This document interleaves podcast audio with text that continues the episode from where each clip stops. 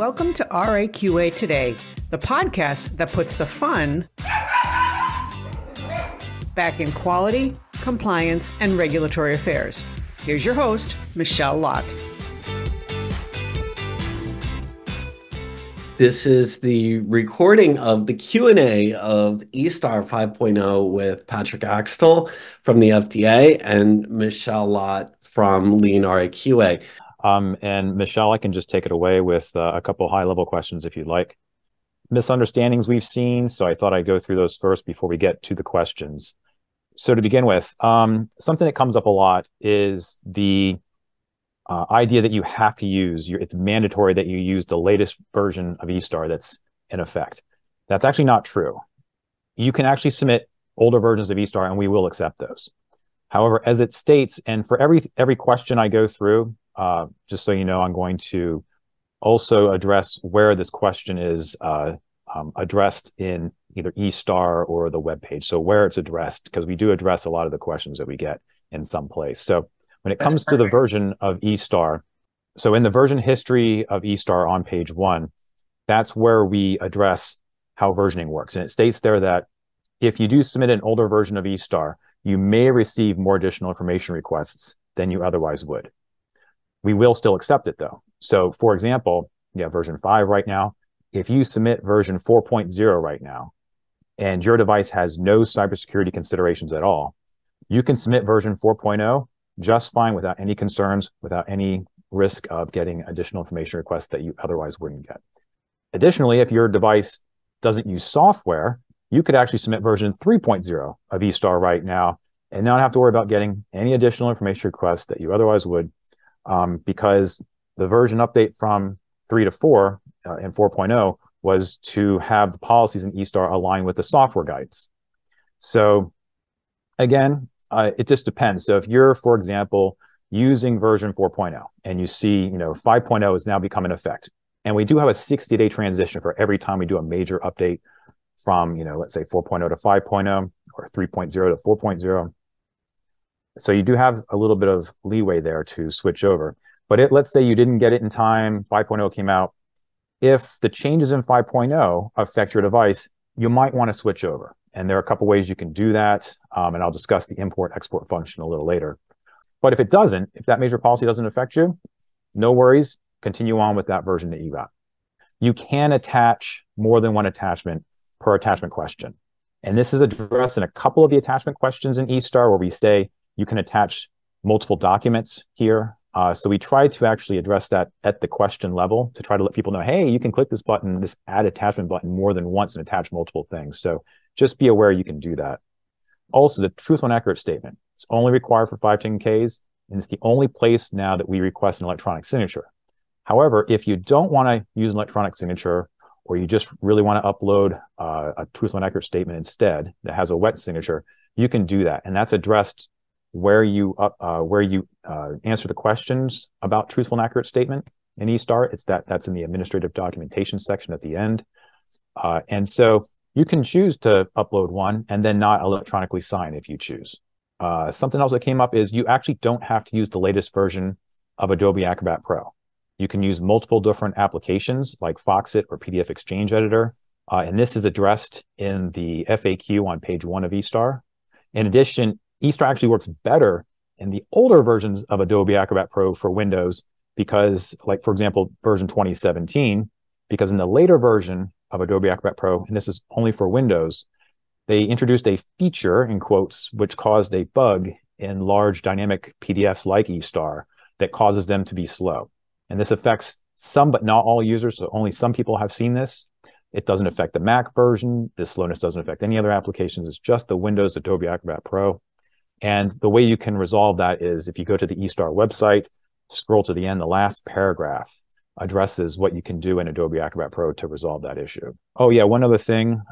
If you submit your 510K before October 1st, 2023, then you are grandfathered into the way things were before October 1st, 2023. On October 1st, we started requiring all eStars to be, all 510Ks to be eStars. And so if you submitted your, your 510K before October 1st, 2023, whether you submitted an eStar or an eCopy doesn't matter when you submit additional information to us, that additional information can be an e-copy if you choose. However, if you submitted your 510K after October 1st, 2023, your additional information response has to be in the form of an updated eStar. And this is all addressed on the eStar website. So you can go there to see exactly what's said about that. Michelle, did you want to say anything before I jumped into these? Yeah, so it was a very dynamic a webinar, and we covered about 15 minutes or so worth of questions. And there were just uh, this laundry list that I sent you and kind of reorganized of, of questions that we didn't get to. So we said we would reach out directly to the FDA, especially about some of the more technical ones, and um, hear directly from the expert himself. All right, so the first one, uh, eStar moved to be mandatory in October for 510K. Can you speak a bit to the other submission types, uh, eStar, when they'll become mandatory? So the only other submission type we're looking to become mandatory right now is de novo. And that de novo electronic submission template guidance went out, I think it was on September 30th of last year, um, indicating that there's going to be a two, within the next two years, we're going to be looking to have de novo be mandatory to use eStar. Um, when it comes to any other submission type, though, pre-submissions, PMA, anything else we have in eStar, there has not been any discussion yet about when those would be mandatory when can we expect other types of Q submissions to be added into the pre-star? Um, so right now we have, just to clarify for everyone, we have three E-stars. There's a non-in vitro diagnostic E-star that includes content for 510K de novo and PMA. And there's an in vitro diagnostic version that has content for 510K de novo and PMA as well. And there's a third pre-star, we call it. It's for early submission requests, and it will eventually cover all Q subtypes, IDEs, and 513G. Right now, that pre-star only has pre-subs, the two different pre-subtypes, and they're a type of Q sub. So the question is, when are we going to get the other Q subtypes? Uh, and the answer is, it's not going to be probably for a couple years still. So, for example, breakthrough and uh, device determinations and things like that, probably not going to come for a couple years. And that's because right now we're just finishing up getting 513G added. 513G is going to come out and be added to the pre-star pretty soon, I think. Uh, and then after that, we're going to be working on IDE originals. So just original IDEs, not the supplements. Uh, and then after the IDE originals, that's when we're going to go back and try to work on the Q subs. But IDE originals, going to take a while to do that. That's not a small thing to do. So, how often does FDA change template versions? So the updates vary dramatically, as you saw in 2023. Um, and it's not because of us, the group that makes e- manages eStars, because we have to make sure that eStar aligns with policies. When policies are published and implemented, eStar has to align with those on those dates. And the way our policies and guidances get updated, it's on a very irregular, sporadic schedule. And so there is no prediction for that. Um, we and so this is the way it, it, it, has been for years. In fact, I think eStar just makes it so it's more apparent now. So for example, you know, even back with eCopy before eStar, uh, let's say you're working on a submission and, you know, you're about to submit it to the FDA, but oops, a cybersecurity guidance comes out and it's, it's been implemented and your device has cybersecurity considerations. If you don't then go back and have to, you know, change your submission to abide by that new guidance, if you submit it as it is without abiding by that guidance that's been implemented, you're going to get more additional information requests than you otherwise would have because you are filing the new policies, right? So it works the same way with eStar as I just described earlier. Um, and so because of that, you know, we got these policies that are erratic. I can tell you that uh, my team and our digital transformation team and other industry folks on the outside, they would really like it if we had a more regular, predictable update schedule, you know, implementation schedule for policies and guidances and things like that. And what we've been pushing for, what I've been internally pushing for, uh, is a quarterly update, you know, four times a year. Um, as I said, others have been pushing for that. So if anyone like would like that, you know, please reach out, start promoting it to your industry trade groups because it's something that we would like to see too, because that makes it easier for us to implement these policies and the eStar updates as well. And mind you, when we update the eStar, our internal review templates, which complement eStar, also get updated. So it's not just eStar, we're also updating this whole internal network of templates when any of these policies get updated too. So we would really like it if that was more predictable as well. Next question is asking about the import export function. So at the very end of eStar, there's an import and export button.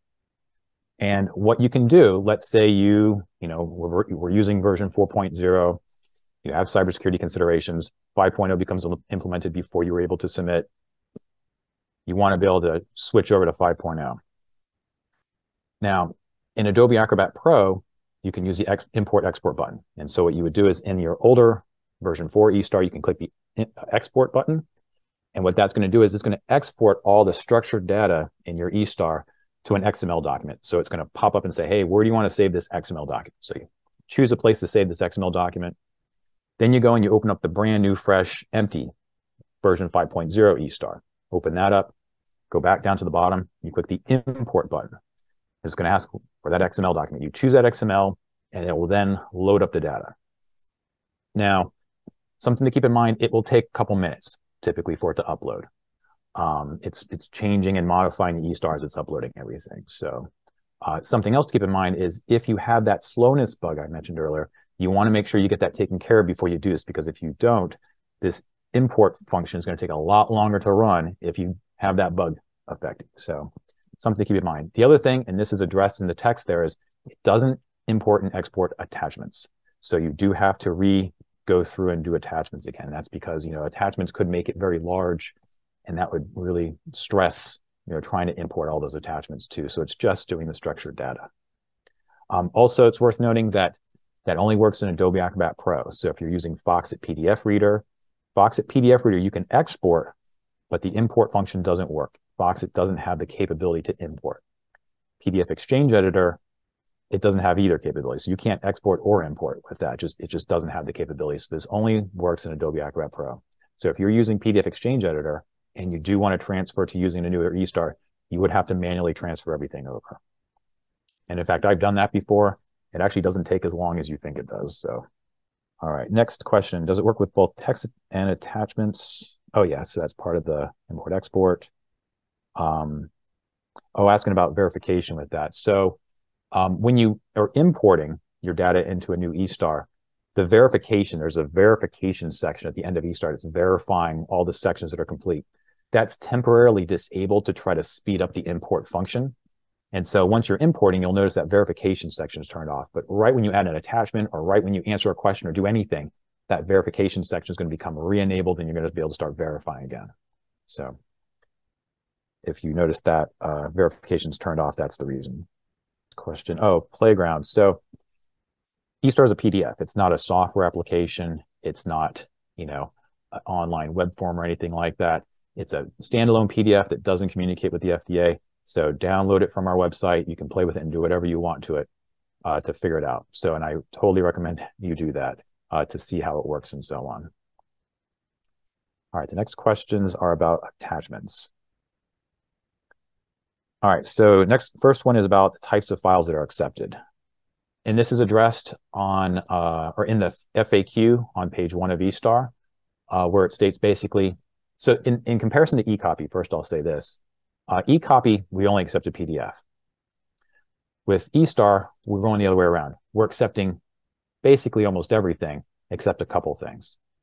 And so this is described in the FAQ, like I said, where it says eStar will automatically prevent any attachments that aren't acceptable, meaning that the way you find out whether something's acceptable is you try to attach it, and if it's able to be attached, it's acceptable. Now, if you try to attach something that's not acceptable, like a .zip file, for example, um, what will happen is eStar will pop up a message that will tell you uh, first that you know this file type is not acceptable. Here are the reasons, and it also lists all the file types that aren't acceptable. And there are right now three families that are not in that message that describes. So one being archive file types like .zips, uh, macro-enabled documents is another, like .docms, and executables like Windows applications, for example, also can't attach those. Um, and the reasons for not being able to attach those all have to do with security reasons, as you would expect. So those are the only three families we're limiting right now, but everything else is acceptable. Um, it also goes into that typically folks are wanting to attach a .zip file because you have a lot of documents you want to be able to package into one package and attach it just once.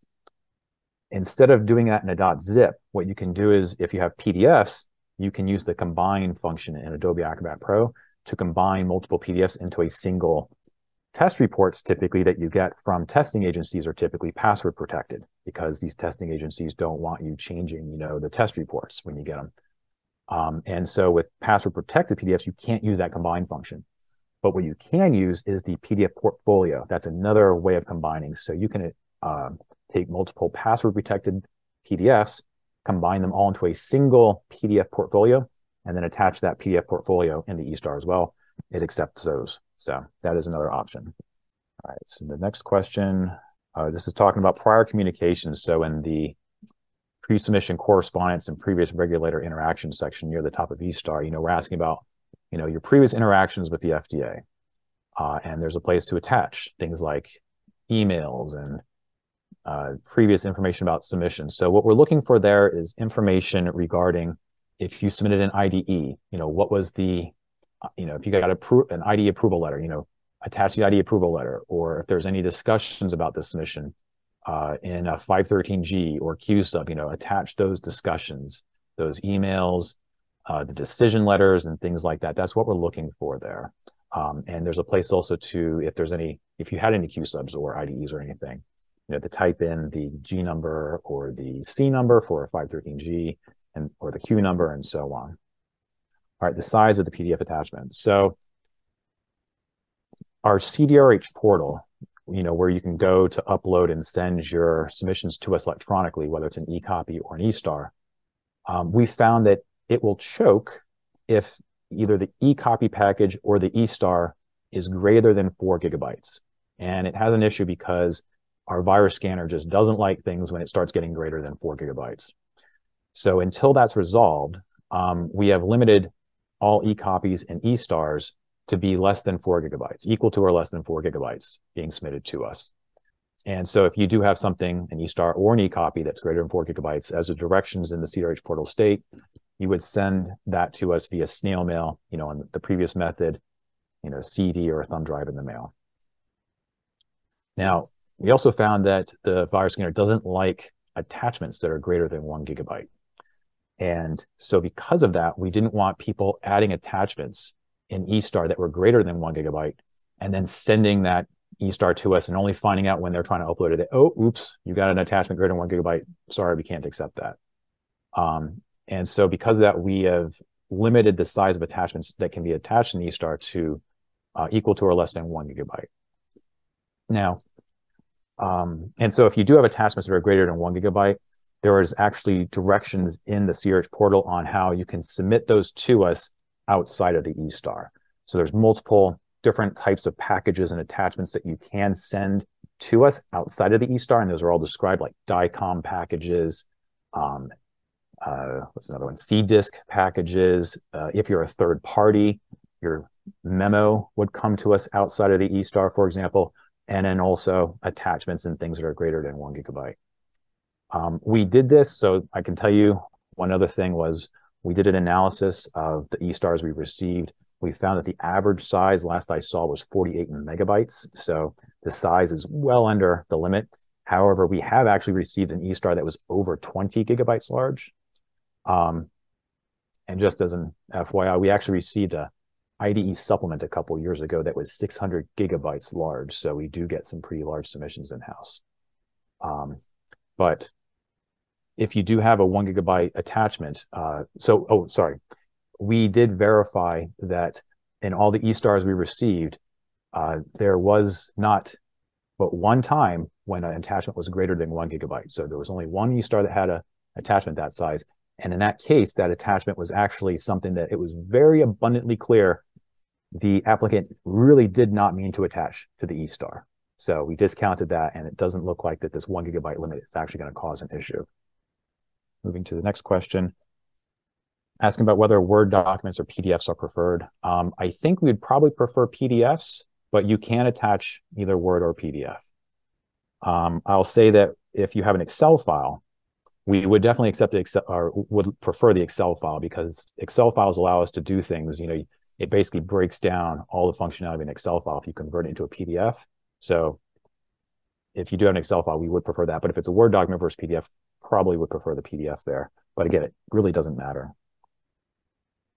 Next question is about links. Um, we described you can link one attachment to another attachment in eStar. Uh, and the way that's done is in the FAQ. Uh, you can go to the FAQ. This is the very last FAQ on page one of eStar. So you can go there and see the directions for that. Uh, can the document be password protected? Yes, but as described on, um, I think it's the third page of eStar in the yellow text field, your attachments need to be readable. So as long as we can read it, you're good to go. If the password prevents it from being readable, then it will be considered an irrelevant attachment. And then it could be put on what's called a technical screening hold, which I'll get to a little bit later. Oh, so this next one is about uh, page numbers. So uh, I've never seen a test report that didn't have page numbers in it. I think that's what they're talking about here. But if your test report doesn't have page numbers and you need to refer to a certain page uh, to, you know, identify a certain, you know, criteria or, or test result uh, in a text box, what you can do is, I think in all the PDF viewers out there, even if the page numbers aren't don't have even if the PDF doesn't have page numbers, the uh, program will actually give it page numbers. You can you know it has the page number sequence at the top, and so you can always type in a certain page number and jump right to that page number. So uh, uh, advise the reviewer according to that that page number chooser that's in the application that you're using. I hope that made sense what I'm trying to describe there. Uh, the next question had to do with Excel or photos. Yeah, if you're submitting Excel documents or photos, we prefer it to be in that format. Don't convert those to PDF. Uh, next question is about risk assessment and management. So there's a benefit risks, uh, a benefit risks and mitigation section that's in eStar, but it's only enabled for the submission types that require that content. So uh, special 510Ks have it, uh, de novos, PMA, but not traditional 510K. It's typically not a normal section for that. Uh, so if you have some risk analysis or mitigations that you do want to submit, uh, my recommendation is provide it in the respective section it affects. So if it's regarding, let's say, device design, put it in the device description section.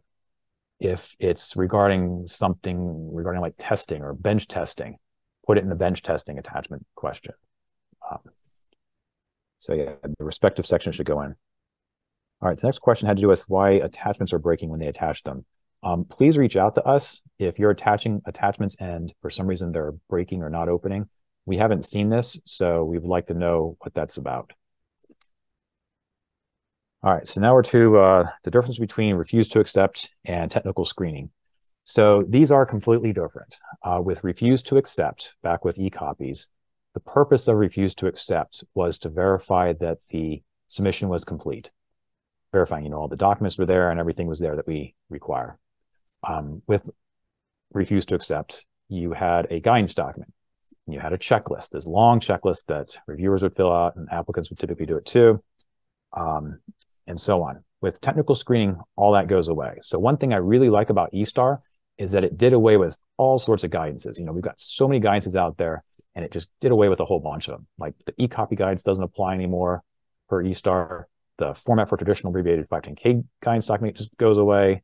RTA guidance document goes away. So it's great. With technical screening, we don't need a new guidance document. RTA guidance has not been replaced because with technical screening, we're just looking at the accuracy and the relevancy of what you provided us.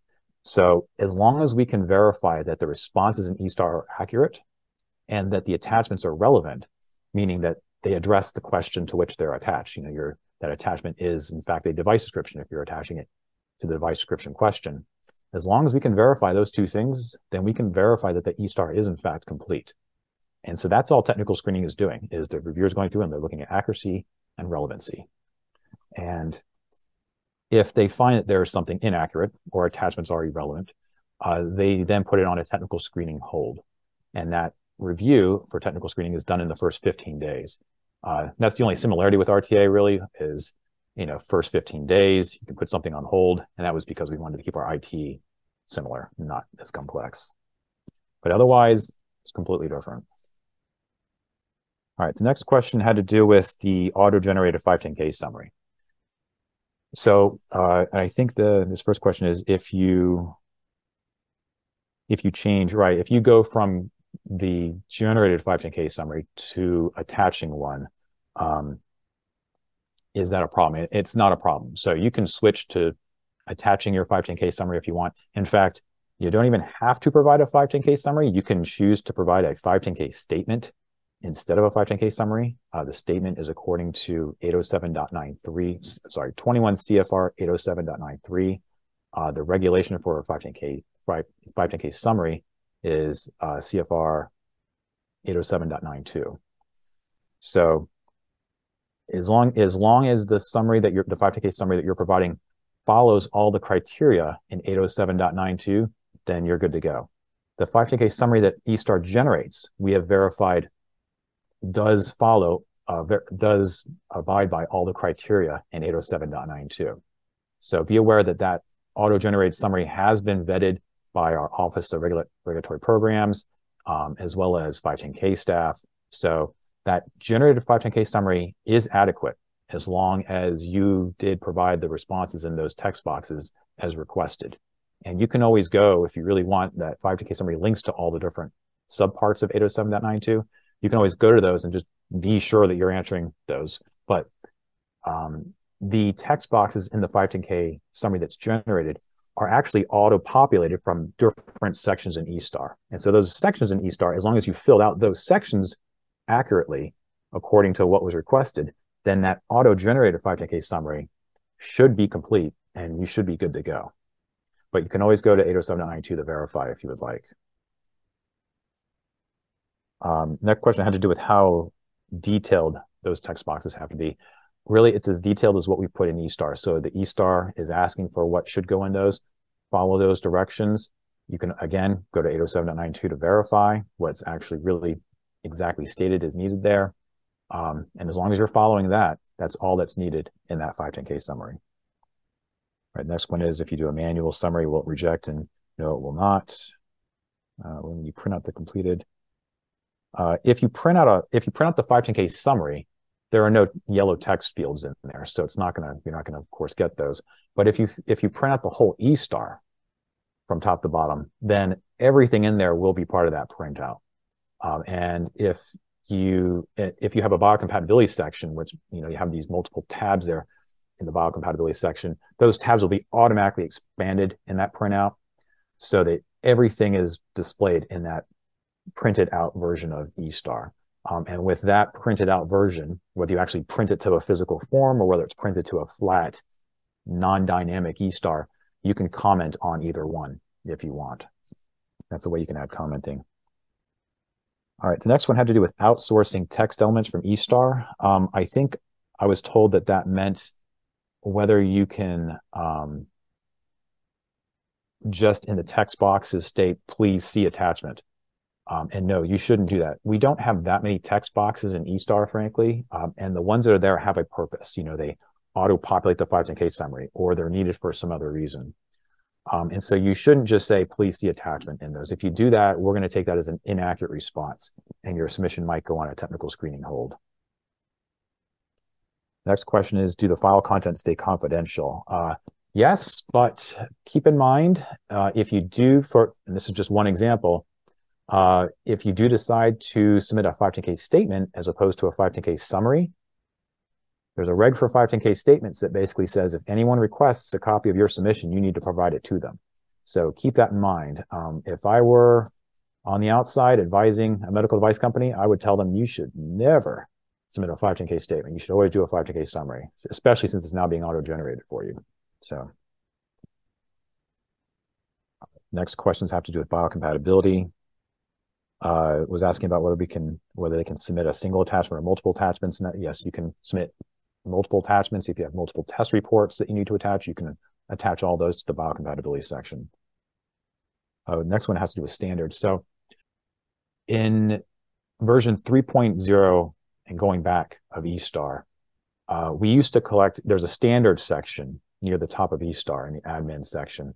And it was asking you to list the standards that you use, but is also asking you to attach documents, supporting documentation is what it's called, um, to the standards uh, that um, you, you added at the top there. that supporting documentation would include if you had deviations to the standards, for example. Um, now in 4. Point, I think it was 4.0, we changed that. So you still list your standards at the top, but if you had deviations to the standards, we now want you adding that as an attachment to the respective section. So for example, let's say you had you, you, you added uh, standard ISO 10993-5, which is a biocomp standard. Um, let's say you had deviations there somehow. Instead of attaching the deviations document up at this up at the standard section, you would instead attach that to the biocompatibility section. And the same would go for like reprocessing or sterility and so on. All right, next one had to do with software. Uh, this one was particular to special 510K. So they're asking if their change doesn't involve software, how, how do you disable? So if you have a special 510K and you choose special 510K on the second page of eStar, what you'll see pop up is a checkbox group. And you'll see, you know, there's directions here for all this. It's going to tell you basically to uncheck the checkboxes for the sections that don't apply to your submission. And so if your change in your special 510K has nothing to do with, has no effect on software, you would uncheck the software checkbox. And when you do that, you'll notice that the whole software section in eStar is disabled. So you don't have to provide any attachments or do anything down there. Okay. And that's how it works for all the sections. So um, any, all the sections that aren't, that could potentially not be needed in a, a special 510K are listed in that checkbox group. But there are sections that are required in every 510K regardless, like device description, labeling, indications for use, and so on.